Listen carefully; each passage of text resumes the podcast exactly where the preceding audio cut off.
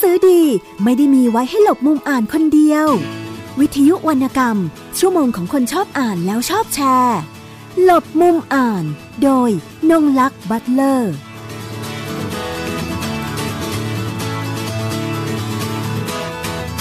สวัสดีค่ะ คุณผู้ฟังทุกท่านกลับมาพบกับรายการหลบมุมอ่านของวิทยุไทย PBS นะคะ คุณผู้ฟังสามารถติดตามรับฟังรายการหลบมุมอ่านนะคะ รวมถึงรายการอื่น ๆ ของวิทยุไทย PBS นะคะ ช่องทางการรับฟังนะคะ ฟังสดและฟังย้อนหลังได้ที่เว็บไซต์ค่ะ www.thaipbsradio.com ค่ะ และ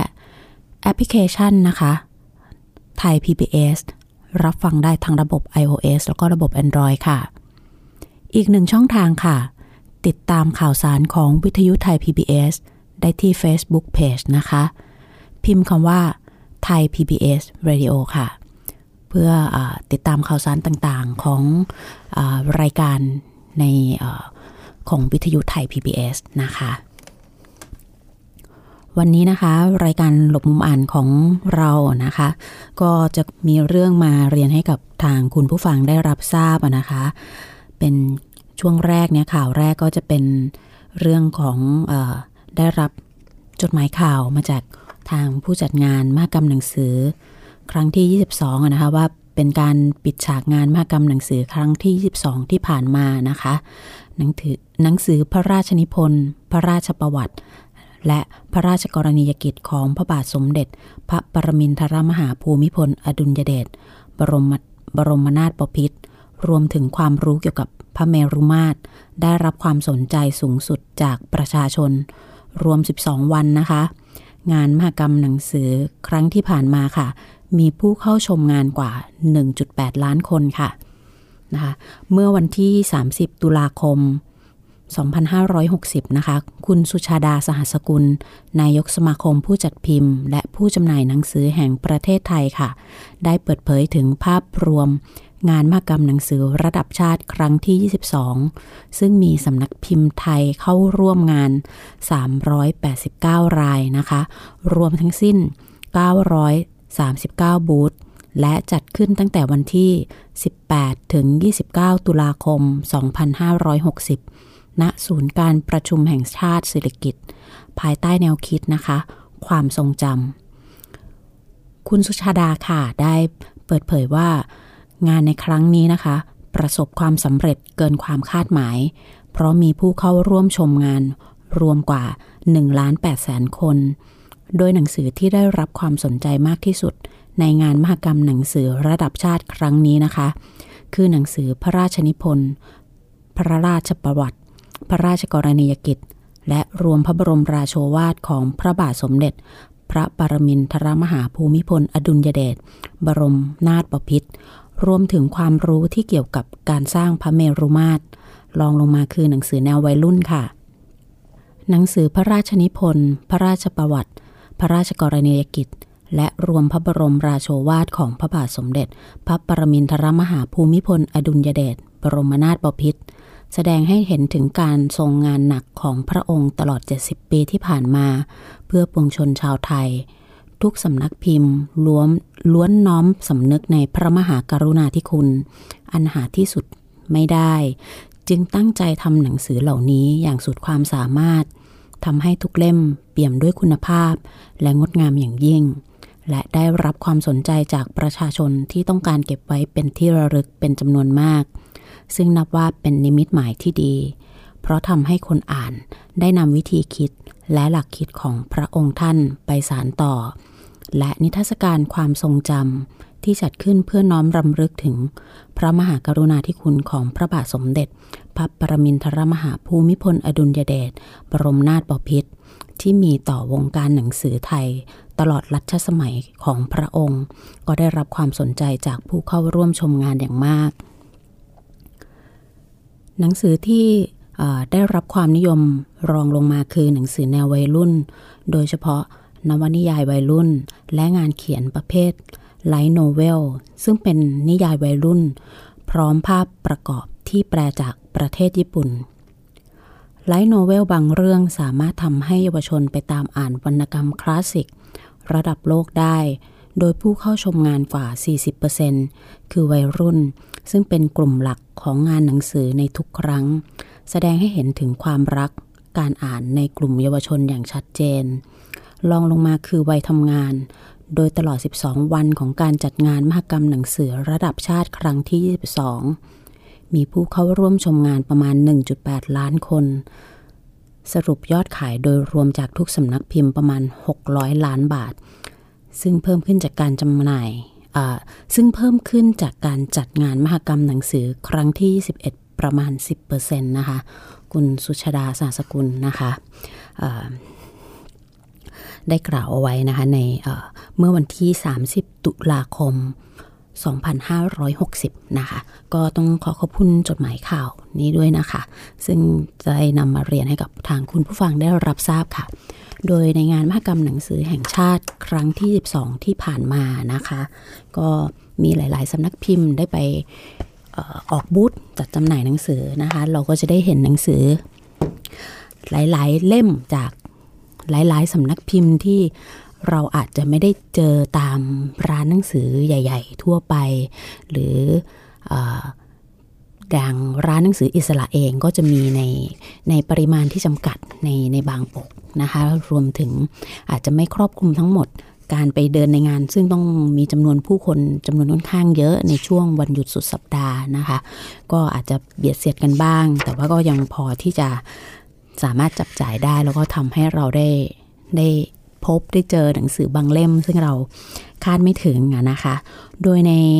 ช่วงงานที่ผ่านมานะคะตั้งแต่วันเปิดงานจนกระทั่งถึงวันที่ปิดงานเมื่อวันที่ 29 ตุลาคมที่ผ่านมานะคะ ทางสมาคมนักเขียนแห่งประเทศไทยก็มีจัดงานเสวนาด้วยนะคะ ในช่วงเวลาดังกล่าวนะคะ ดิฉันก็ได้ไปร่วมฟังนะคะ เมื่อวันที่22 ตุลาคมนะคะ เป็นหัวข้อที่ว่าด้วยวัยรุ่นไทยอ่านอะไรนะคะ เป็นหัวข้อที่น่าสนใจ เพราะว่าก็จะมีผู้แทนจากสำนักพิมพ์ต่างๆนะคะ อย่างสำนักพิมพ์แกมจำสายนะคะสำนักพิมพ์ Arty House นะคะ แล้วก็ยังมีคุณระวิวรนนะคะ มหาสิทธิ์จาก เว็บไซต์เมบนะคะ ไปร่วมพูดคุยในวันดังกล่าวนั้นด้วยนะคะ โดยในส่วนของแจ่มใสเองเนี่ยเขาก็ทำหนังสือแนววัยรุ่นนี้อยู่แล้วนะคะ ก็ได้มีการพูดถึงว่ามันเอออย่างไรเสียนะคะ หนังสือนะคะของทางแจ่มใสเองเนี่ย ก็มุ่งเฉพาะเป็นกลุ่มวัยรุ่นอยู่แล้วนะคะว่า เพื่อจะได้เป็นการสร้างพื้นฐานการอ่านที่ที่ดีให้กับ กลุ่มวัยรุ่นนะคะ โดยส่วนเมื่อเขาโตขึ้นนะคะเขาก็จะไปเลือกที่จะอ่านวรรณกรรมหนักๆ อะไรของเขาเองตามความชอบของเขานะคะ โดยเด็กรุ่นใหม่เนี่ย ก็จะชอบอ่านงานของทางแจ่มใสด้วย แล้วคือทางแจ่มใสเองเนี่ยก็มีความเห็นว่าการอ่านเนี่ยนะคะมันมันเป็นประสบการณ์ แล้วก็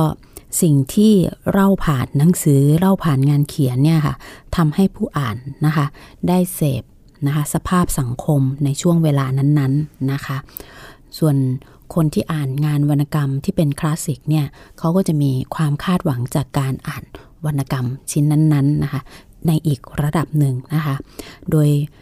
หลักของจำใสก็คืออยากให้เด็กๆเนี่ยค่ะมีความสุขจากการอ่าน นะคะ แล้วก็นวนิยายของทางจำใสเองก็จะมีค่อนข้างหลากหลายนะคะ มีทั้งแนวแฟนตาซี มีกำลังภายในนะคะ นิยายวายนะคะ แล้วก็นิยายความรักนะคะ โดยเริ่มแรกเลยเนี่ยทางจำใสเอง ก็ใช้การแปลนิยายต่างประเทศจากทางเกาหลี ซึ่งเป็นทางพิมพ์ลงในอินเทอร์เน็ตนะคะ ซึ่งเรียกว่า internet novel นะคะนำมาแปลแล้วก็จัดพิมพ์จำหน่ายค่ะ นะคะ ส่วนอีกสำนักพิมพ์หนึ่งที่น่าสนใจนั่นก็คือ J-Lit นะคะของอซึ่งมีคุณอัดบุญนาคนะคะ มามาเล่าพูดถึงให้ฟังนะคะ โดยทางทางคุณอัดเนี่ยก็บอกว่าเคยทำพวกการ์ตูนออนไลน์อย่างนี้มาก่อนนะคะแล้วก็รู้สึกทึ่งนะคะ ว่าคนไทยเนี่ยนะคะสร้างคอนเทนต์คือสร้างเนื้อหาของของการ์ตูนได้ได้ดีนะคะ แล้วก็ตัวเขาเองเนี่ยเขาก็ได้ได้ ทำงานร่วมกับกลุ่มเด็กวัยรุ่นนะคะแล้วก็ทำให้รู้สึกว่ากลุ่มวัยรุ่นเนี่ยเขาก็สนใจอ่านงานวรรณกรรมคลาสสิก เช่นกันนะคะอย่างเล่มที่ทางเจลิตนะคะพิมพ์ออกมาสูญสิ้นความเป็นคนอย่างเงี้ยนะคะเป็นเรื่องของการฆ่าตัวตายการโรคซึมเศร้านะคะแต่คนที่ได้อ่านส่วนมากเนี่ยกับรู้สึกว่าเมื่ออ่านหนังสือเล่มนี้แล้วได้เยียวยาตัวเองไปด้วยนะคะ อันนี้ก็คือเป็นเป็นคุณอุปการอย่างหนึ่งแล้วเขาก็บอกว่า วัยรุ่นไทยอ่านอะไรเนี่ยเขาไม่กังวลเนื่องจากว่าตอนนี้สังคมไทยกำลังเข้าสู่สังคมของผู้สูงวัยผู้สูงอายุนะคะ เป็นห่วงและกังวลกับผู้สูงอายุมากกว่าว่า ผู้สูงอายุอ่านอะไรนะคะ อย่างทางเมบเองเนี่ยเขาก็บอกว่าปัจจุบันเนี่ยคนวัยรุ่นเนี่ยอ่านหนังสือมากขึ้นนะคะ เพียงแต่ว่าเขาจะอ่านผ่านตัวแพลตฟอร์มแบบไหนเท่านั้นเองนะคะ บางบางบ้านเนี่ยเด็กกับผู้ใหญ่เขาก็อ่านหนังสือเล่มเดียวกันได้อะไรอย่างนี้นะคะแล้วอีกทางของ Artie House เองนะคะ ก็ก็บอกว่าโดยโดยตัวของ Artie House เขาเขาบอกว่าตอนนี้เด็กวัยรุ่นเนี่ย เป็นเจเนเรชันใหม่ เป็นรุ่นใหม่ที่จะเติบโตมาพร้อมกับการเรียนหลาย ๆ ภาษาอาจจะสองภาษาหรืออาจจะสามภาษาด้วยซ้ำไปนะคะสำหรับบางคน ดังนั้นทางของอสำนักพิมพ์ Artie House เองเนี่ย จึงได้จัดพิมพ์หนังสือมีทั้งภาษาไทยแล้วก็ภาษาอังกฤษ ออกมาด้วยนะคะ แล้วเขาก็จะมีนิยายมีเรื่องสั้นนะคะ มีหลากหลายแนวให้ได้อ่านกันนะคะ อันนี้ก็น่าสนใจของสำนักพิมพ์ Artie House ซึ่งถ้ามีโอกาสนี่ฉันก็คงอยากจะได้คุยกับทางเจ้าของสำนักพิมพ์นะคะ โดยการวางรูปเล่ม หรือแม้แต่การออกแบบปกของสำนักพิมพ์มีความน่าสนใจเป็นอย่างยิ่งนะคะ ก็อันนี้ก็คืออที่เราเป็นกังวลกันว่าวัยรุ่นไทยอ่านอะไรอย่างเงี้ยจริง ในในวงเสวนาวันนั้นก็บอกว่าไม่ต้องกังวลเรื่องวัยรุ่นไทยอ่านอะไร เพราะตอนนี้สังคมไทยกำลังเข้าสู่สังคมของผู้สูงอายุนะคะ เราจะทำอย่างไรให้ให้ทางผู้ใหญ่ได้ได้อ่านหนังสือ เพราะว่า จะได้มีกิจกรรมอย่างอื่นทำแต่ขณะเดียวกันทางทางผู้แทนของเมบเองเนี่ยก็บอกว่าการอ่านไลน์หรือแม้แต่การอ่าน Facebook ก็ถือเป็นการอ่านอีกรูปแบบหนึ่งได้เช่นกันนะคะ เพียงแต่ว่ามันเป็นการเปลี่ยนรูปแบบเท่านั้นเองนะคะ อันนี้ก็มีเรื่องมาเล่าสู่กันฟังก่อนในในช่วงแรกของรายการนะคะ ส่วนในช่วงที่ 2 ของรายการนะคะ ก่อนที่เราจะพักเบรกเนี่ยนะคะ ก็ดิฉันจะพาไปพูดคุยกับคุณอาจยาสิทธิ์ศรีสุวรรณนะคะ หรือว่าคุณแครสนะคะผู้เขียนหนังสือเล่มล่าสุดของเขาที่ออกมาในงานหนังสือก็คือผจญไทยในแดนเทศนะคะ ส่วนจะผจญผจญภัยกันแค่ไหนนะคะในในแดนเทศนะคะ ซึ่งเเป็นคนไทยนะคะที่มีใครบ้างที่ไปไปมีบทบาทอยู่ในหน้าประวัติศาสตร์ของระดับ สากลระดับโลกนะคะในเหตุการณ์สำคัญสำคัญของโลกเนี่ยมีใครบ้าง มันจะมีบอกไว้ในงานเขียนเล่มนี้ของคุณอาจยาสิทธิ์ศรีสุวรรณซึ่งได้ทำการค้นคว้ามาเป็นอย่างดีนะคะ โดยในช่วงแรกนี้นะคะ ดิฉันก็จะขอพักเบรกแล้วก็จะตัดเข้าสู่ช่วงที่ 2 ของรายการ ซึ่งดิฉันได้ทำการบันทึกเสียงสัมภาษณ์เขานะคะในวันที่เขาไปแจกลายเซ็นให้กับผู้ ที่มาร่วมงานมหกรรมหนังสือ แล้วก็มาซื้อหนังสือของเขาในงานดังกล่าวนะคะ เดี๋ยวพักเบรกกันสักครู่ แล้วกลับเข้ามาสู่ช่วงที่ 2 ของรายการค่ะ หนังสือดีไม่ได้มีไว้ให้หลบมุมอ่านคนเดียว วิทยุวรรณกรรม ชั่วโมงของคนชอบอ่านแล้วชอบแชร์ หลบมุมอ่าน โดยนงลักษ์บัตเลอร์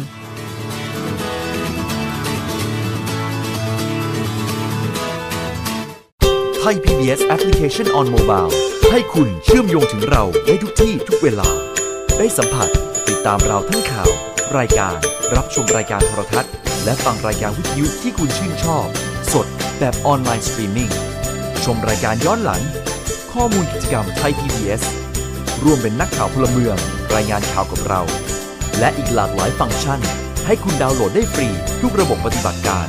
ติดตามข้อมูลเพิ่มเติมได้ที่ www.thaipbs.or.th/digitalmedia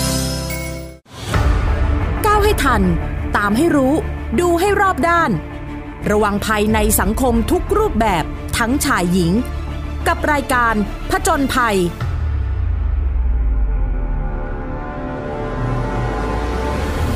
ทุกวันจันทร์ 17 นาฬิกา 10 นาที ถึง 17 นาฬิกา 30 นาที ทาง www.thaipbsradio.com และแอปพลิเคชันไทย PBS Radio อย่าให้ภัยเข้ามาใกล้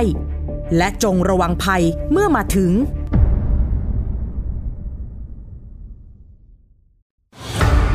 ก้าวให้ทัน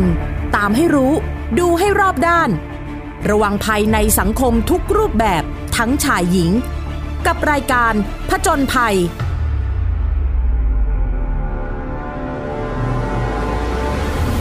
ทุกวันจันทร์ 17 นาฬิกา 10 นาที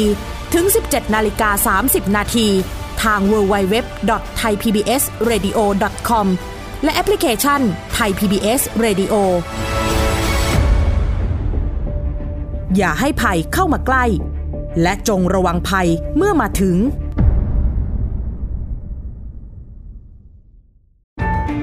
ฟังสปอตตัวนี้แล้ว อย่าเพิ่งตกใจนะครับพี่น้องชาวไทย วันนี้ประเทศไทยมีผู้สูงอายุถึง 10 ล้านคนจำนวนผู้สูงอายุจะมีมากกว่าเด็กและวัยรุ่นหนึ่งใน 10 ต้องอยู่ตามลำพัง อายุจะยืนยาว แถมยังเจ็บป่วยและยากจน คุณคงไม่อยากเป็นหนึ่งในนั้นใช่ไหมครับ เตรียมตัวให้พร้อมตั้งแต่วันนี้ หัวใจไม่มีวันชรา ไทย PBS ติดปีกความคิด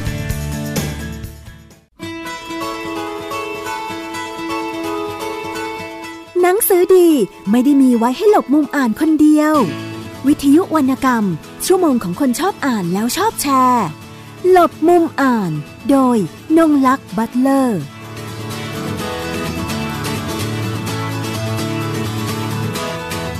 กลับเข้ามาสู่ช่วงที่ 2 ของรายการหลบมุมอ่าน วิทยุไทย PBS นะคะ ตามที่ที่ฉันได้เรียนให้ทราบในช่วงแรกนะคะว่า วันนี้เราจะพาคุณผู้ฟังไปพูดคุยกับ คุณอัจยาสิทธิ์ศรีสุวรรณหรือว่าคุณแคลสนะคะ เจ้าของผลงานเขียนเล่มล่าสุดนะคะก็คือผจญไทยในแดนเทศนะคะ ดิฉันได้พบกับคุณอาอัจยาสิทธิ์ศรีสุวรรณนะคะ ในงานมากรรมหนังสือครั้งที่ 22 ที่ผ่านมา แล้วก็ได้ขอสัมภาษณ์เพื่อพูดคุยถึงการทำงานเขียนเล่มนี้นะคะ แล้วก็เล่มก่อนหน้านั้นที่เขาเคยมีผลงานออกมา รวมถึงเรื่องการอ่านของเขาด้วยค่ะ ว่าเป็นแรงบันดาลใจอย่างไร มีเอ่อทำทำไมเขาถึงสนใจการอ่านการเขียนนะคะรวมถึงเราจะได้ทราบถึงการทำงานของเขานะคะการจัดเก็บข้อมูลของคนหนุ่มคนหนึ่งอะนะคะที่สนใจเรื่องประวัติศาสตร์ สนใจเรื่องเก่า โดยเขาได้บอกกับเราไว้ว่า เรื่องเก่ามันไม่ตกยุค มันเป็นเรื่องของความทันสมัย ณช่วงเวลานั้นนะคะ แล้วก็เรื่องราวทางประวัติศาสตร์ เป็นเรื่องที่เชื่อมโยงตั้งแต่ความเก่าอดีต ปัจจุบันแล้วก็เชื่อมไปสู่อนาคตให้ด้วยนะคะ ส่วนจะเป็นมาอย่างไรเนี่ย เดี๋ยวเราเข้าไปคุยนะคะ เดี๋ยวดิฉันจะตัดเข้าสู่เสียงที่ได้พูดคุยกันในงานหนังสือที่ผ่านมานะคะ ให้คุณผู้ฟังได้พูดคุยนะคะ คุยกันอย่างสนุกสนานและออกรถทีเดียวค่ะ ทีนี้เดี๋ยวเราจะมาคุยกันว่าที่มาที่ไปของหนังสือเล่มล่าสุดของเขาเนี่ยผจญไทยในแดนเทศเนี่ยมีที่มาที่ไปอย่างไรบ้าง โดยก่อนหน้านั้นเขาก็มีผลงานเขียนออกมาบ้างแล้วนะคะ อย่างเช่นรวมเรื่องออรวมเรื่องสั้นนะคะ บ้านเป็นที่อยู่ของคนอื่น อันนี้กับสำนักพิมพ์สมมุตินะคะ แล้วก็ยังมีรวมบทกวีซึ่งเข้าลองลิสต์ซีไรต์นะคะ นอนดูดาวใต้ร่มไม้บ่ายวันศุกร์นะคะ ตอนนี้ดิฉันอยู่กับ คุณอัจยสิทธิ์ศรีสุวรรณแล้วค่ะ สวัสดีค่ะ สวัสดีครับ สวัสดีครับค่ะครับนะผคะมก็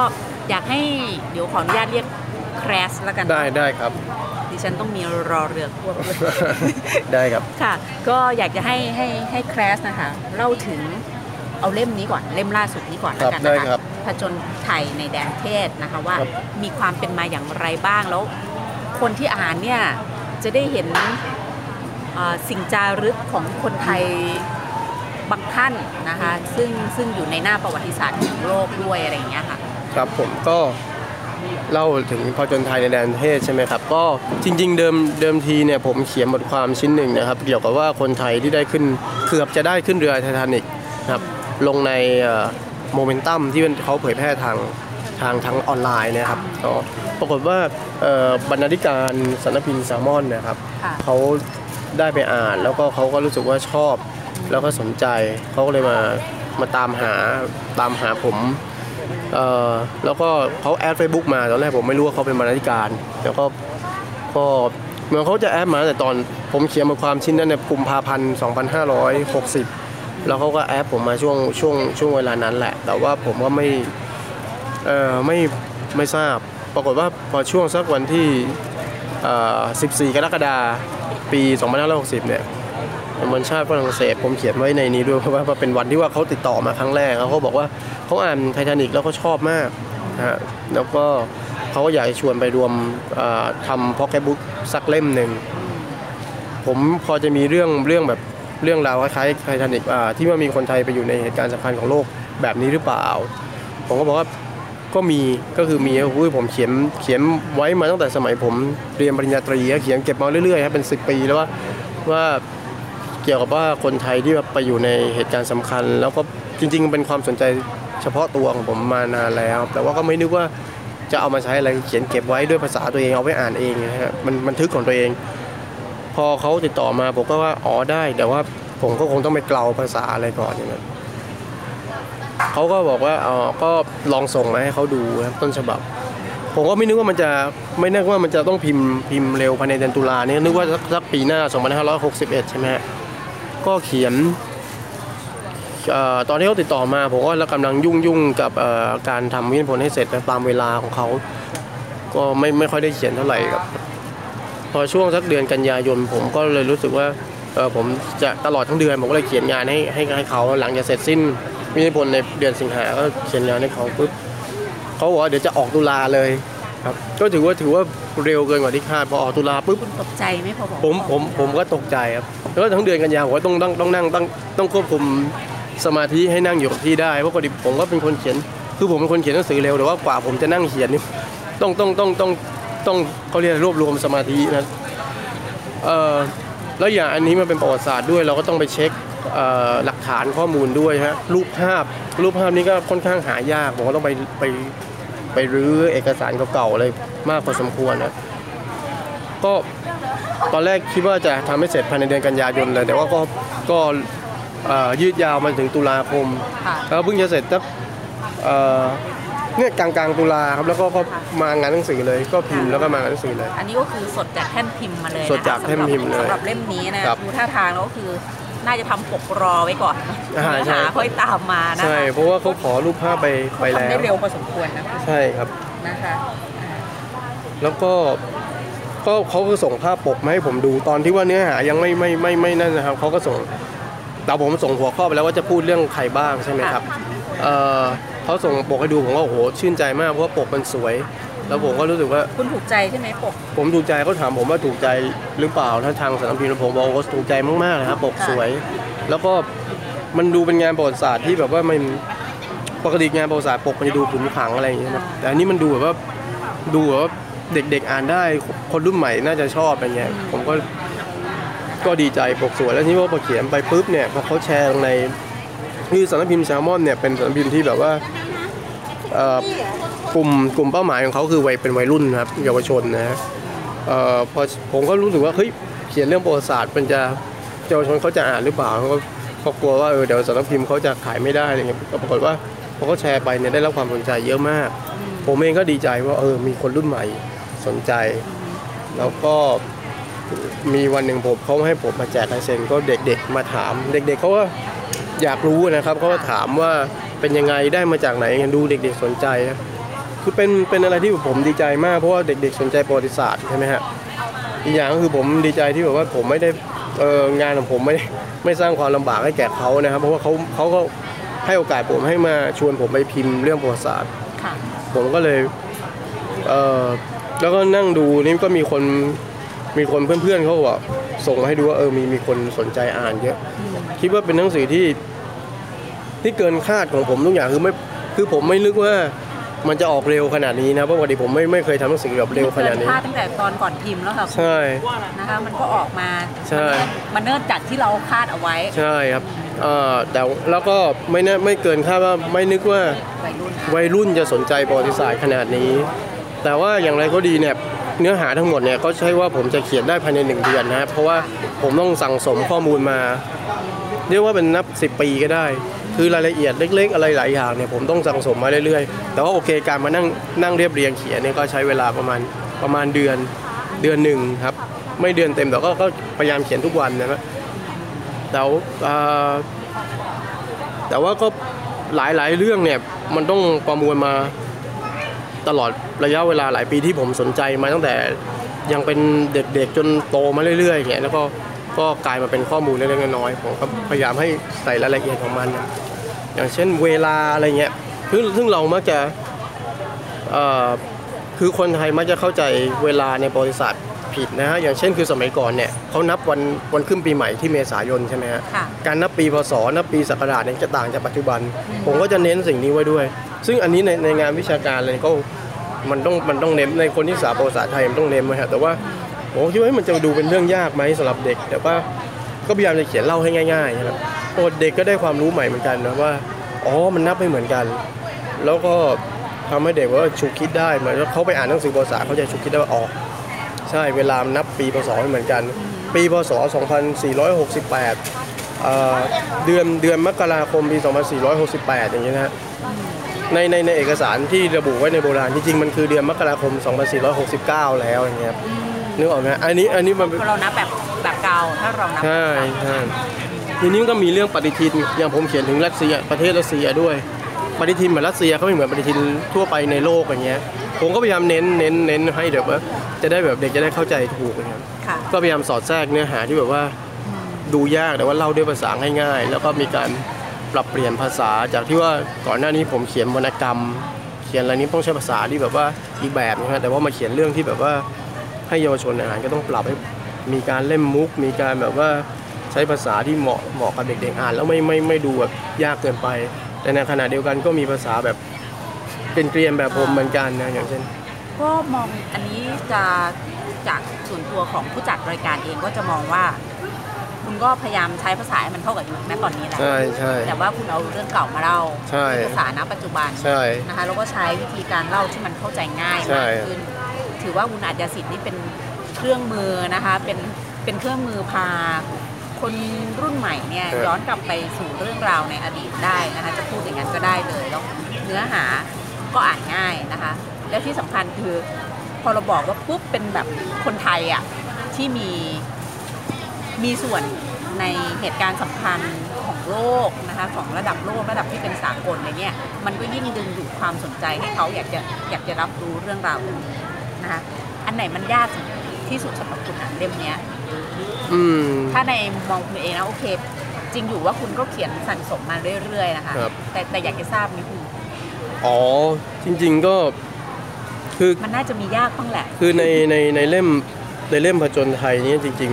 ๆ ความความดีใจของผมอีกอย่างคือผมเอาเรื่องที่แบบว่าเอ่อคนยุคปัจจุบันเนี่ยคนรุ่นใหม่เนี่ยอาจจะหาอ่านได้ยากแน่ๆนะฮะคือแบบว่ามัน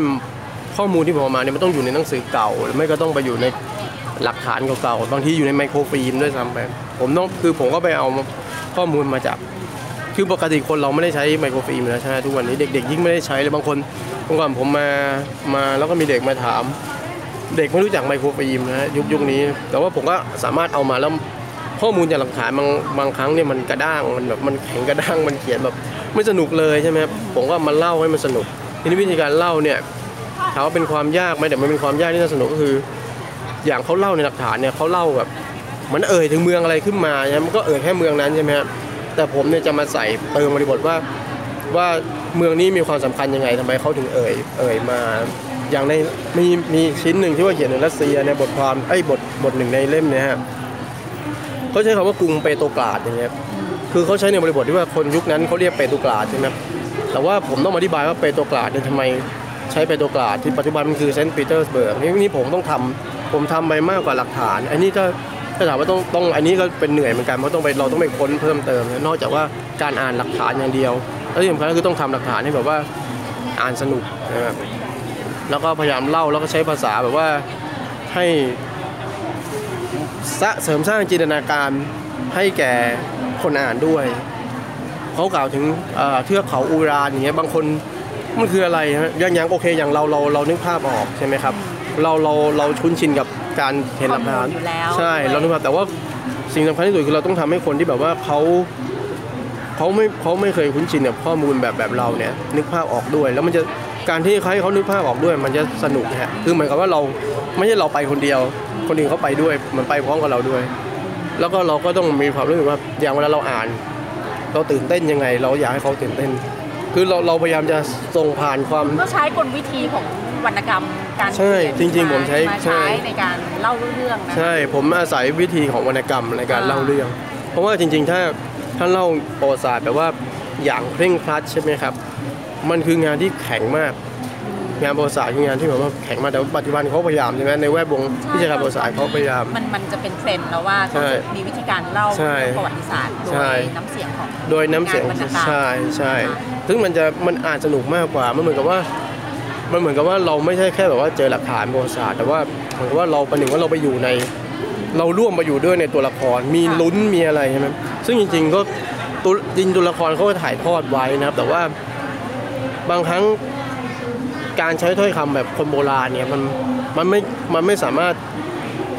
คนยุคใหม่อ่านไม่เข้าใจ ผมต้องแปล ผมก็ต้องแปลแบบว่าอารมณ์ของคนโบราณเนี่ยให้คนยุคใหม่เข้าใจด้วยค่ะว่าเป็นอย่างไรนะครับแล้วก็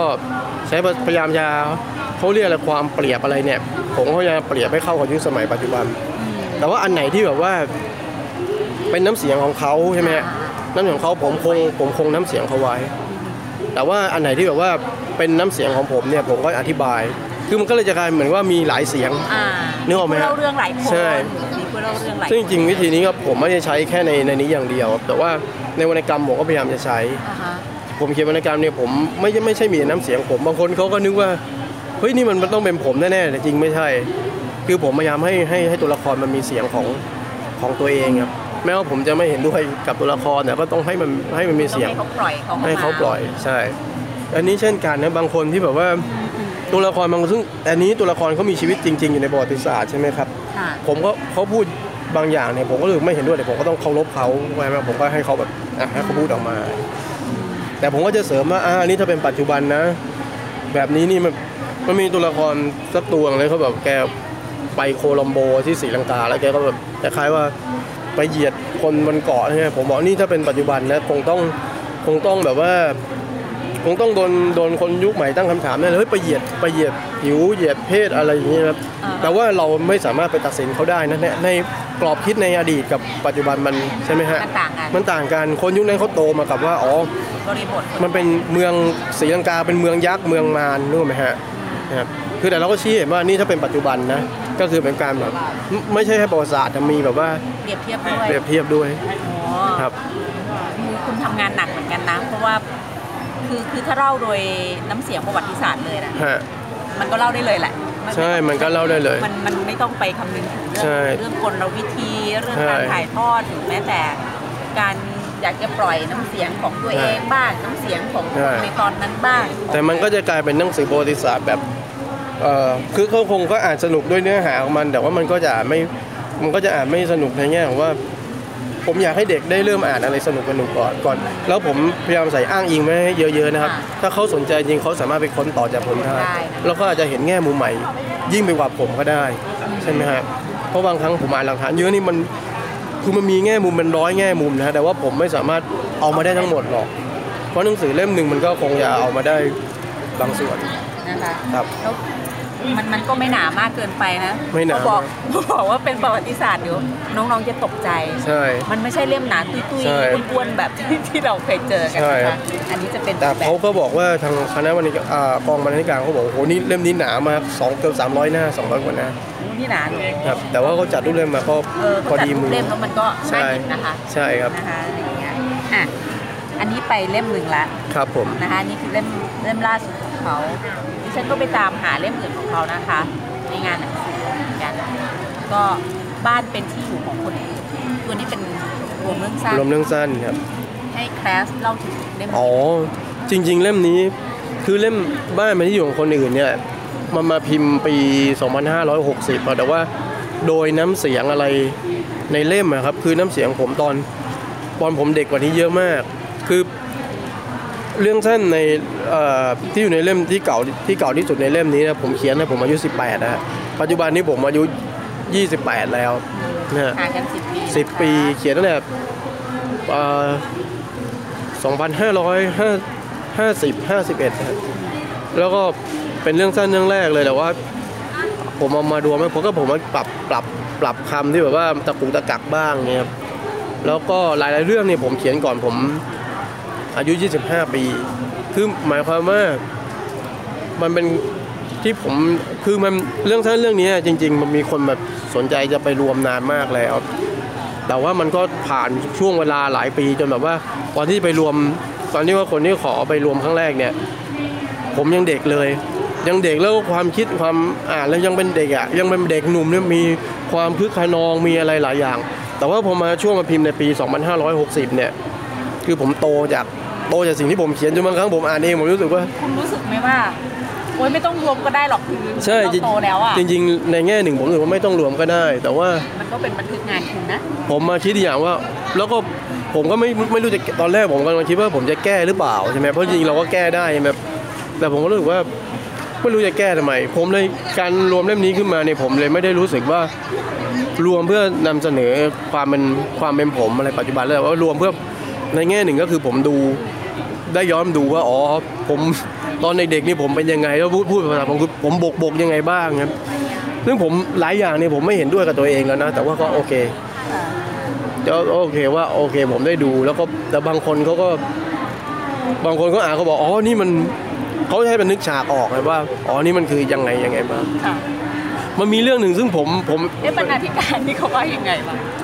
บรรณาธิการนี่เขาก็โอเคนะผมก็บอกว่าอันนี้มันเรื่องเรื่องเก่าแล้วแต่ว่าเขาก็บอกโอเค เขาอ่านแล้วจริงๆมันผมส่งไปมากกว่านี้นะครับ แต่ว่าเขาก็เขาก็คัดมาใช่ มันมีเรื่องเรื่องหนึ่งที่บอกผมผมอยากให้แบบว่ามารวมแต่ว่าเขาก็รู้สึกว่าเขาไม่ค่อยไม่ค่อยมีใครชอบไม่คือมันไม่ใช่ไม่ชอบเขารู้สึกว่ามันเขาไม่ค่อยเอามารวมเท่าไหร่อะครับ ก็เลย ก็เลยมารวมประมาณสักเก้าเรื่องแปดเรื่องผมก็ก็รวมพิมพ์ออกมา พอดีก็ก็ดีเหมือนกันได้เขาได้ข่าวว่าบรรณาธิการเขาก็เที่ยวพอสมควรไงฮะคนนี้ใช่เขาคัดงานนะคะใช่เขาเป็นคนละเอียดมากใช่ค่ะนะคะเขาก็แปลกมาก เคยเคยคุยกับใช่เขาออกรายการของใช่เขาเหมือนกันเขาดูเขาก็มีมีวิธีการทำงานของใช่เขาแล้วค่อนข้างจะเข้มงวดอะใช่ใช่เขาบอกเขาก็บอกว่าแต่เขาก็พูดเขาก็วัยรุ่นวัยรุ่นนะเขาก็พูดตใช่รงๆบอก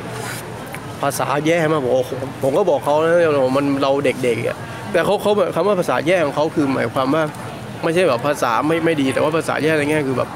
ผมไม่ค่อยแบบ อาจจะเด็กๆครับมันก็ไม่ได้มีลูกลูกเล่นอะไรแบบว่า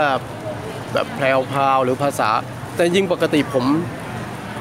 มันเป็นความจงใจของผมว่าผมไม่ค่อยใช้ พอเป็นเรื่องสั้นเนี่ย ผมไม่ค่อยใช้ภาษาแบบว่าพันนาอะไรมาก ผมเน้นความกระชับเพราะคุณก็ฮุกเลยเอาไงใช่ผมก็จะฮุกเลยเขาบอกให้ยมัน มันตรงคือมันตรงเลยนะฮะพูดตรงๆ ผมไม่มีแบบว่า อะไรล่ะสัจจานิยมมหัศจรรย์อะไรเนี่ยผมไม่ไม่ใช้ทั้งที่จริงผมเป็นคนชอบสัจจานิยมมหัศจรรย์นะแล้วก็จริงก็มีเรื่องสั้นจำนวนหนึ่งที่ผมเขียนเป็นสัจจานิยมมหัศจรรย์แต่ว่าการที่รวมเล่มนี้ผมในช่วงที่เวลารวมผมรู้สึกว่าผมชอบอะไรผมมาเรียนประวัติศาสตร์แล้วผมก็รู้สึกว่าผมชอบแล้วมันจริง ๆ ตรงๆไปเลยมากกว่า ซึ่งบางคนก็ชอบ แต่บางคนรู้สึกว่ามันเหมือนกับตรงไปอย่างเงี้ยแต่ผมมาดูมันก็มีน้ำเสียงแบบว่า ยังก็จะไปไปเข้าตีเขาตลอดเวลาอย่างตอนนั้นนะฮะตอนตอนเด็กๆ เราก็แล้วอย่างผมเอ่อผมเรียนธรรมศาสตร์เนี่ยมันก็จะมีพวกแบบบกบกๆแบบผม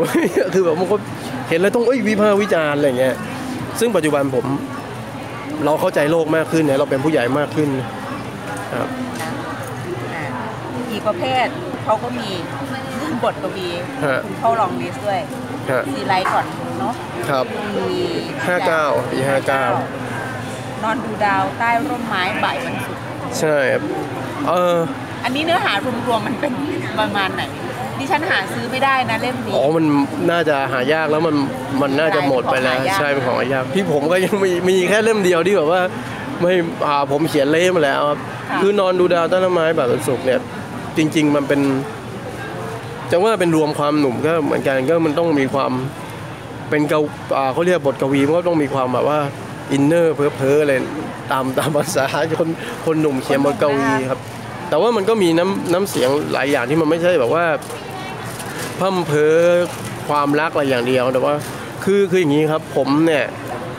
เริ่มเริ่มเป็นที่รู้จักในในในแวดวงนักอ่านครั้งแรกเนี่ยจากบทกวี ก็คือตอนปี 2553 เนี่ยผมได้รางวัลนายอินจากบทกวีร้านหนังสือเทพนิยายที่ชายแดนครับแล้วก็คือภาพผมเขาก็มองว่าเนี่ยเขียนบทกวีแหละ แต่ว่าก่อนหน้านั้นผมก็เขียนมา ผมเขียนบทกวีเนี่ยอายุ 17 ใช่ไหมฮะแล้วก็เขียนมาเรื่อยๆ ส่งยุคนั้นเนี่ยยังส่งนิตยสาร ส่งเนชั่น ส่งมติชน จุดประกาย ผมก็ส่งเลยครับก็ลงตะกร้าบ้างได้ลงบ้าง ใช้ชื่ออื่นบ้างอะไรอย่างเงี้ยครับเอ่อกาเขามีพอสมควรนะคะใช่แล้วแล้วก็ก็ส่งเรื่อยๆ ปรากฏว่าแต่ว่าชิ้นที่แบบว่าแต่ส่วนใหญ่ลงตะกร้านะแล้วแต่ว่าชิ้นที่ว่าทำให้แบบว่าคนเริ่มว่าอ๋อเขียนบทกวีก็คือร้านหนังสือเทพนิยายที่ชายแดน ค่ะแล้วหลังจากนั้นก็ก็มีการพัฒนาการงานมาเรื่อยๆ แล้วก็ไม่ได้รวม ก็ไม่ได้คิดว่าจะรวมบทกวีสักทีนะฮะ แล้วพอตอนหลังคนเขาบอกเฮ้ยรวมบทกวีสี่อะไรเงี้ยครับ ผมก็มารวมมารวมก็อายุเยอะแล้วก็ก็ส่วนใหญ่ก็เป็นงานเก่าเนาะแค่จะไม่ได้เขียนงานใหม่มารวมปุ๊บก็กลายเป็นหนังสือเล่มนี้มาค่ะแต่ว่าก็เป็นที่ที่รู้กันว่าบทกวีมันก็มันก็กระแสไม่ค่อยดีนะผมก็ต้องขอบคุณเขาเหมือนกันที่ว่าเขาเขานั่นอะณตอนเนี้ยอาจยศิษย์ในวงเล็บวัยหนุ่มนะคะครับ 28 ปีแล้ว ตอนนี้เขียนอะไรบ้างคุณยังเขียนครบถ้วนกระบวนการทั้งหมดหรือเปอ๋ล่าองานวิชาการถึง วิชาการบทความ ฮะเรื่องสั้นฮะบทกวี จริงผมเขียนบทกวีนี้หลังๆ ก็เขียนหลังๆ ผมเขียนเป็นไร้สัญลักษณ์อะแต่ว่าก็ไม่ค่อยได้หลังๆผมไม่ค่อยได้ส่งไปตามนิตยสารเท่าไหร่แล้วแล้วก็เรื่องสั้นก็มีเขียนเรื่องใหม่ ๆ ก็เขียนไม่บ้างครับ แต่ว่าหลังๆนี้ต้องยอมรับว่าผมมาทำงานพวกเป็น non-fiction ค่อนข้างมาก เพราะว่า ผมมองในแง่หนึ่งก็คือ non-fiction นี่มันสื่อสารอะไรบางอย่างกับกับเอ่อดูดูเหมือนว่าคนรุ่นใหม่ๆเนี่ยเขาสนใจ non-fiction พอสมควร แต่ทีนี้ผมด้วยความที่ว่าผมโตมาจากทางวรรณกรรมนะฮะนอนฟิคชันของผมเนี่ยจะไม่เคร่งครัดกับภาษาอะไรที่แบบว่าภาษาแบบเป็นวิชาการนะแม้กระทั่งงานวิชาการผมผมก็โดนติงอยู่ตลอดว่าเฮ้ยนี่ไม่ใช่ภาษาวิชาการ ผมก็จะต้องมีภาษาที่แบบเป็นแบบว่าของผมอะ แล้วยิ่งยิ่งผมโตขึ้นผมยิ่งค้นพบภาษาของผมมากขึ้นนึกออกไหมฮะคือตอนเด็กๆเราก็เขียนตามแบบเนาะใช่ไหมฮะคือมันก็มีน้ำเสียงเราเดี๋ยวมันก็ต้องมีแบบเราไปดูเอ้ยอันนี้น้ำเสียงเราอันนี้เป็นน้ำเสียงแบบว่าคนที่เราชอบใช่ไหมครับอย่างเช่นไอ้นี่น้ำเสียงเรานี่น้ำเสียงอาจินปัญจพันธ์อันนี้น้ำเสียงมันเต็มไปด้วยหลายน้ำเสียงเลยแต่พอเรายิ่งเขียนเรามันยิ่งมีมีผสมผสานเข้ามีมาผสแต่มผในสานที่สุดก็ค้นพบว่างั้นใช่ครับต้องใช้เวลาหลายปีเหมือนกันว่าเออก่อนกว่าเราจะมีเสียงของเราเองอะไรเงี้ย แต่ก็มีบ้างบางครั้งบางคนเราชอบมันก็ติดเสียงเข้ามาบ้าง แต่พอยิ่งเราเขียนเยอะๆเรารู้สึกว่ามันเป็นเป็นเป็นเป็นเป็นธรรมชาติของเราเองมากขึ้น ซึ่งอันนี้ก็น่าดีใจแล้วแม้กระทั่งว่า เราก็เริ่มที่แบบว่าทำวิธีจะเรียกว่าทดลองมันก็ไม่ไม่แน่ใจแต่มันเราก็เริ่มพยายามนำเสนออะไรในแง่มุมที่มันมันมันไม่เหมือนเดิมที่เรานำเสนอมา อย่างในช่วงหนึ่งผมชอบปัจจานิยมมหัศจรรย์ผมก็ อยากจะเขียนให้ได้แบบมาเกสใช่ไหมฮะ แต่ว่าทุกวันนี้ผมโตขึ้นผมรู้สึกว่าผมไม่ค่อยชอบมาเกสแล้วเนาะอะไรเงี้ยมันก็มีเปลี่ยนไปเรื่อยๆ มันคือหมายความเรายิ่งเขียนเรายิ่งโตยิ่งอะไรเรื่อยๆครับค่ะยิ่งโตฮะไอ้ยิ่งเขียนก็โตแล้วทีนี้เรื่องอ่านนะคะโอ้อ่านนี่โอ้สายตาสั้นไปเยอะมากครับอ่านคืออ่านอ่านผมอ่านคือผมจริง ๆ มันเป็นตั้งแต่เด็กนะคือผมเป็นคนชอบอ่านอะไรที่แบบมัน จริงมันจับชายมันนะอ่านหลายอย่างนะครับ คือคนจะนึกว่าอ๋อผมอ่านวรรณกรรมเป็นหลักจริงผมอ่าน ทุกอย่างเลยหนังสือกีหนังสือกีฬาก็อ่านเอ่อหนังสือผู้หญิงก็อ่านผมบางทีผมอยากรู้ แล้วบางทีเด็กๆผมไปไปร้านทำผมกับยายกับแม่อะไรผมก็ไปไปนั่งอ่าน คือเราก็เลยเป็นอ่านอะไรที่แบบว่ามันหลาย ๆ อย่าง แล้วเราก็ผสมผสานกัน แล้วก็แต่ว่าในกรรมก็อ่านเยอะแล้วแล้วหลังๆ อ่านพวก สายประวัติศาสตร์เยอะ แล้วมันด้วยความจำเป็นด้วยว่ามันวิชาการต้องอ่านพวกงานแบบนักคิดอะไรพวกนี้ซึ่งจริงๆผมไม่ค่อยไม่ค่อยชอบเท่าไหร่แต่ว่าบางอันมันก็ใช้ประโยชน์ได้ คือนักคิดฝรั่งบางคนเนี่ยเขาก็คือฝรั่งนี่มีความเป็นวรรณกรรมในในตัวนึกออกไหมฮะคือแบบบางคนเขียนแบบว่าเรื่องยากมากแต่ว่าเขาเล่าเขามีความเปรียบอะไรแบบใช่ไหมบางทีเขาจะสื่อสารอะไรที่แบบมันเป็นเป็นเรื่องยาก แต่พออาศัยความเปรียบแบบว่าเอ่ออะอย่าง มีคนที่ผมชอบอย่างโรลองบาร์ที่ผมก็ชอบนะครับเล่าเรื่องจำบะอย่างเงี้ยใช่ไหมแต่ว่าเขาสามารถอธิบายสังคมฝรั่งเศสได้ แบบแบบซีเรียสเดี๋ยวอธิบายได้ว่าเออคนฝรั่งเศสคิดยังไง โดยเอาหยิบเอาเหตุการณ์อะไรมา หรือบางคนเนี่ยเอ่อเล่าเรื่องเขาศึกษาประวัติศาสตร์พูดง่ายๆคือว่เขาไม่ไม่สนใจบนบนชายฝั่ง ไม่สนใจบกเนี่ยสนใจทะเลเนี่ยแล้ววิธีเปิดเรื่องเลยเขาแบบว่าหันหลังให้กับ แผ่นดินแล้วมองไปสู่ทะเลมันโอ้โหมันมันดูขึ้นกับอย่างการนิยายใช่ไหมครับผมว่าเนี่ยพวกพวกนี้น่าสนใจ เราก็อ่านหลายหลายๆอย่างแล้วผสมผสานเราก็อันไหนที่ว่าน่าสนใจเราเราชอบแล้วก็มาปรับปรับใช้อะไรอย่างเงี้ยคือจริงๆเนี่ยอยากจะอยากจะทราบเหมือนกันเวลาคุณทำงานอะฮะเออสมมติคุณก็คุณก็อ่านแหละหนังสือหลากหลายแล้วคุครัณบมีวิธีการทำทำบันทึกคุณไว้ยังไงอ๋ออย่างไรอย่างเช่นฮะว่าเออมันอาจจะมีสักหลาย ๆ เรื่องแหละที่คุณฮะสนใจแล้วคุณจะมาเลือกอย่างไรต่อว่าอ๋อวันนี้เรามาขยายความได้นะเพื่อจะอ๋อเอามาใช้เป็นงานเขียนหรือออแม้แต่มาเขียนเนี่ยเหมือนอย่างผจญภัยในแดนเพศอย่างเงี้ยอ๋อว่าว่าคุณคุณคุณทำอ๋ออย่างไรคือเผื่อเผื่อจะได้น้องๆรุ่นใหม่อะคืออันนี้คือสมัยสมัยก่อนเนี่ยคือสมัยก่อนเนี่ยผมมียุคยุคที่ยังไม่มี Facebook ไม่มีอะไรเนี่ย ผมทำงานกับกระดาษซะส่วนมาก ผมมีสมุดบันทึกเป็น อันนี้ถ้าไปไปรื้อๆนะผมว่ามีเป็นร้อยร้อยเล่มอะคือที่ธรรมศาสตร์เขาจะมีแบบอันนี้เล่าบอกว่าเนี่ยนะครับคือจะมีสาวๆสวยๆออกมาขายสมุดแล้วก็เขาเป็นกลุ่มโต๊ะกลุ่มกิจกรรมนะแล้วเขาก็วิธีหาเงินไปนั่นโต๊ะเขาจะทำสมุดแล้วมาขายสมุดนะผมเจอใครสวยผมก็ซื้อซื้อซื้อไว้เยอะแยะนะฮะแล้วผมก็มาจด เจอข้อมูลผมก็จดอ่าอันนี้ก็จดจดจดจด จดไว้หมดเลย อันนี้คือวิธีทำงานหมาน้าก่อนตาไม่ดีนี่คุณอาจจะไม่ได้ซื้อไม่ได้จดไม่ซื้ออันนี้ผมผมผมแซวแซวเล่นๆว่าแซวเล่นว่าอ๋อเขาก็เขาจะมีขายสมุดเยอะ แล้วก็ก็นี่แหละเขาก็จะมีสาวๆมายืนแบบซื้อสมุดไหมอะไรเงี้ยผมก็เลย ก็นะฮะผมก็ซื้อมา แล้วก็จดตลอดแล้วเจอข้อมูลแล้วก็จดไว้ครับเอ่อทีนี้ตอนแรกนี่จดจดสเปซสปะ แต่ว่าพอตอนตอนหลังเนี่ยพอมา นั่นนั้นสมัยปปตรียังจดสเปซมีพวกช่วงหลังผมผมจดแล้วบางทีผมหาสมุดไม่เจอหลังๆเลยมามาเล่าใน Facebook ใช่ไหมเจออะไรมาเล่าใน Facebook เพราะเราจะได้ การเล่าใน Facebook นี่มันดีอย่างพอเราเล่าปุ๊บเนี่ยมันมีเรา feedback กลับมา feedback กลับมาว่าเออคนเรื่องแบบนี้คนสนใจไหมหรือบางคนเขาไปต่อเราได้มันเขาผมเคยเล่าเรื่องหนึ่งปรากฏว่าเขาเป็นเป็นเป็นญาติกับคนที่ผมเล่าเนี่ยครับ แล้วเขาก็ส่งข้อมูลให้ข้อมูลอ่าเขาก็ให้ข้อมูลมาด้วย ผมก็รู้ว่าเอออันนี้ก็ดีนะดีเหมือนแต่ว่าแต่ก่อนผมทำเป็นสมุดเราเราอยู่กับอันนี้คนเดียเราวเราก็สื่อสารกับแค่สมุดใช่เรากับสมุดเนาะใช่อันนี้ผมก็เลยรู้สึกว่าอ๋อหลังๆผมแล้วาเรื่องไหนน่าสนใจผมลองมาเล่าใช่ไหมครับ แล้วบางทีเรามันทำให้เราไปไปต่อเองได้ด้วยเฮ้ยเรื่องนี้คนสนใจเราน่าจะเก็บไว้แยกออกมาไว้ว่า เรื่องเรื่องนี้คนสนใจเนี่ยถ้าเราไปต่อได้เราผมพยายามจะมาปรับให้มันเป็นสิ่งที่แบบเป็นงานเขียนเป็นอะไรอย่างเงี้ยอ่า แต่ว่าไอ้ที่เป็นบันทึกผมเนี่ยบางทีผมก็คัดอยู่ว่า ยิ่งช่วงหลังๆเนี่ยเวลาผม คือผมไม่ค่อยได้ตีมไว้นะครับว่าผมจะทำเรื่องอะไรเป็นหนังสือใช่ไหมแต่ว่ามันจะกลายว่ามันอยู่ในอยู่ในอยู่ในความคิดเลยว่าเฮ้ยเรื่องแบบนี้น่าจะอยู่รวมกับอันนี้ คือมันเป็นการจัดระบบโดยอัตโนมัติ ผมก็งงเหมือนกันอย่างเช่น ผมไปเจอหลักฐานเนี่ยมันพูดเรื่องคนไทยในฝรั่งเศสหลักฐานที่คนไทยในรัสเซีย ผมก็เอ้ยอันนี้ต้องมาไว้นี่แหละใช่ไหมฮะในขณะที่อันเนี่ยมัน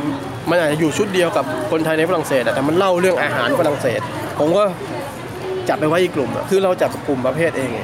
ในขณะที่เมื่อก่อนเราคงเขียนว่าคนไทยฝรั่งเศสอาหารฝรั่งเศสเอามาเป็นสเปซสปาไปหมดใช่ไหมอ่าการจัดกลุ่มอย่างนี้ในแง่หนึ่งก็เป็นเพราะว่าเราพอเราทำวิจัยทำงานวิชาการมันจำเป็นด้วย มันต้องเป็นบรรยากาศนั้นไม่งั้นเราจะมาเจอศึกหนักใช่ใช่พอตอนเราจะมาใช้งานนี่เราจะแบบโอ้โห เจอความทุกข์ยากมหาศาลเนี่ยเพราะมันข้อมูลพอมันหายมันหายไปหมดเลย ค่ะครับ ฟังไว้ค่ะน้องๆ ใครที่อันเนี้ยนำไปใช้ได้เรื่องการจัดหมวดต้องจัดใช่จัดหมวดหมู่นะคะสำหรับใครที่จะเรียนต่อด้วยนะคะใช่ ที่มีความจำเป็นนะคะแต่ว่าคือแต่จริงๆ ผมยังใช้วิธีแบบ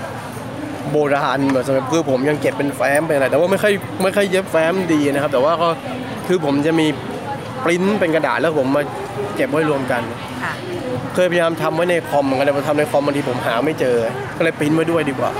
ในคอมนี่จะหายากกว่าคอมปริ้นออกมานะหายากปริ้นออกมารู้สึกจะหาง่ายกว่าเพราะเราจัดเข้าแฟ้มแล้วมันก็ใช่สะดวกหยิบใช่ได้เลใช่ยนะคะแล้วดูตอนไหนก็ได้ด้วยอะใช่ไม่ต้องไปต้องเสียบปลั๊กใช่รอใช่เปิดใช่นะคะอีกทีหรือบางทีก็ต้องจัดจริงๆผมก็มีคนเขาสอนผมเยอะเหมือนกันว่าเอ่อคนนี้เขาใช้คอมเก่งเขาให้จัดส่งเมลส่งอะไรนะอย่าเก็บในแฮนด์ที่ไดรฟ์เพราะว่ามันเดี๋ยวมันจะหายไงอั ทำบ้างใช่เฉพาะบทความที่สำคัญนะคะใช่ที่ใช่จำเป็นเราก็ใช่ส่งเก็บไว้ในอีเมใช่ลเผื่อกรณีโน้ตบุ๊กพังใช่ใช่เพราะมันผมเคยเจอมาแล้วช็อกช็อกแล้วมันหายค่ะเวลามันหายมันหายหมดเลยฮะใช่ค่ะแล้วเราก็มันอึ้งไม่รู้จะไปหาต่อที่ไหนอืมครับนะคะอะเดี๋ยวจะให้ปิดท้ายนิดนึงให้คุณอาจยสิทธิ์เนี่ยพูดถึงความสำคัญของการอ่านนะคะ เอาเฉพาะของตัวเองนี่ก็พอค่ะไม่ไม่ไม่ต้องของอ๋อ ตัวเองได้คุณูปการอะไรจากการอ่านอ๋อสื่อบ้าง โอ้แบบจริง ๆ การอ่านผมว่าสำคัญมากๆคือคือผมผมมักจะบอกแบบว่าเพื่อนๆนะว่าเสมอว่าคือคนเราควรจะทำให้การอ่านเป็นเป็นเรื่องปกติในชีวิตประจำวันไปเลยเอ่อตอนผมเป็นเด็กจริงๆบางครั้งแบบ ไม่มีหนังสือแต่ผมก็ได้อ่านตลอดเวลา อย่างเช่นผมนั่งนั่งรถไปกับพ่อแม่ใช่ไหมครับแล้วรถผ่านป้ายสะพานเลยผมก็จะต้อง ผมว่าจะต้องอ่านครับผมอ่านหมดเลยว่าชื่อตัวละ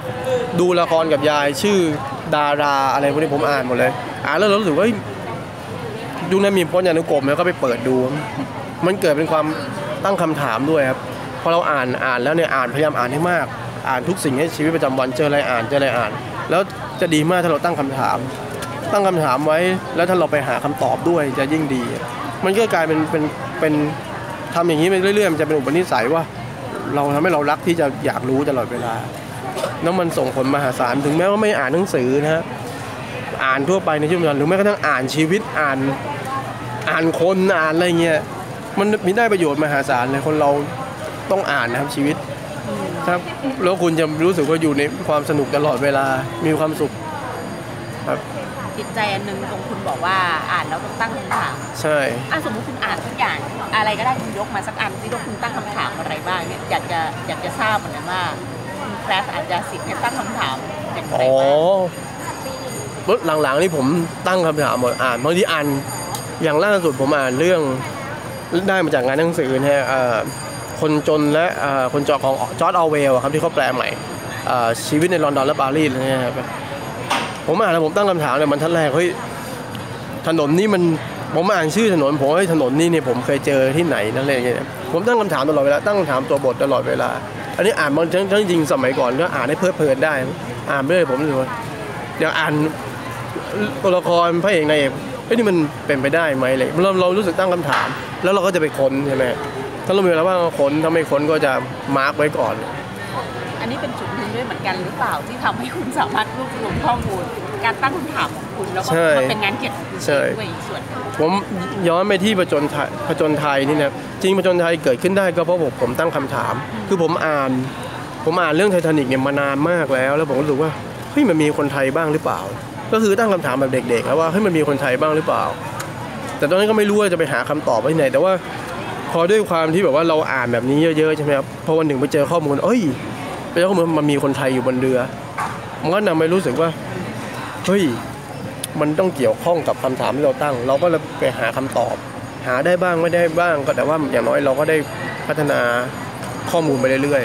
คุณตั้งคำถามแล้วมีจินตนาการที่ท้าทายมากเลยนะครับตัวดิฉันเองดิฉันก็ยังไม่ไม่ตั้งเลยดิฉันไม่คิดหรอกว่ามันจะมีคนไทยไปอยู่ในเรือไททานิกใช่ใช่ไหมเพราะเราครับก็จะรู้สึกว่าโอ้มันไกลสำหรับๆเราใช่ใช่แต่มันกลายพอพอวันยิ่งพอมันมี มีขึ้นมาจริง ๆ ไปเกี่ยวข้องจริงผมว่าดีใจครับมันมันเหมือนกับคุณแบบโอ้โหเหมือนพบใช่อีกโลกหนึ่งใช่มันเป็นความดีใจแล้วรู้สึกแล้วก็หลังๆ จริง ๆ ผมคนจะนึกว่าเออผมชอบของเก่าแล้วผมจะเป็นอะไรแบบ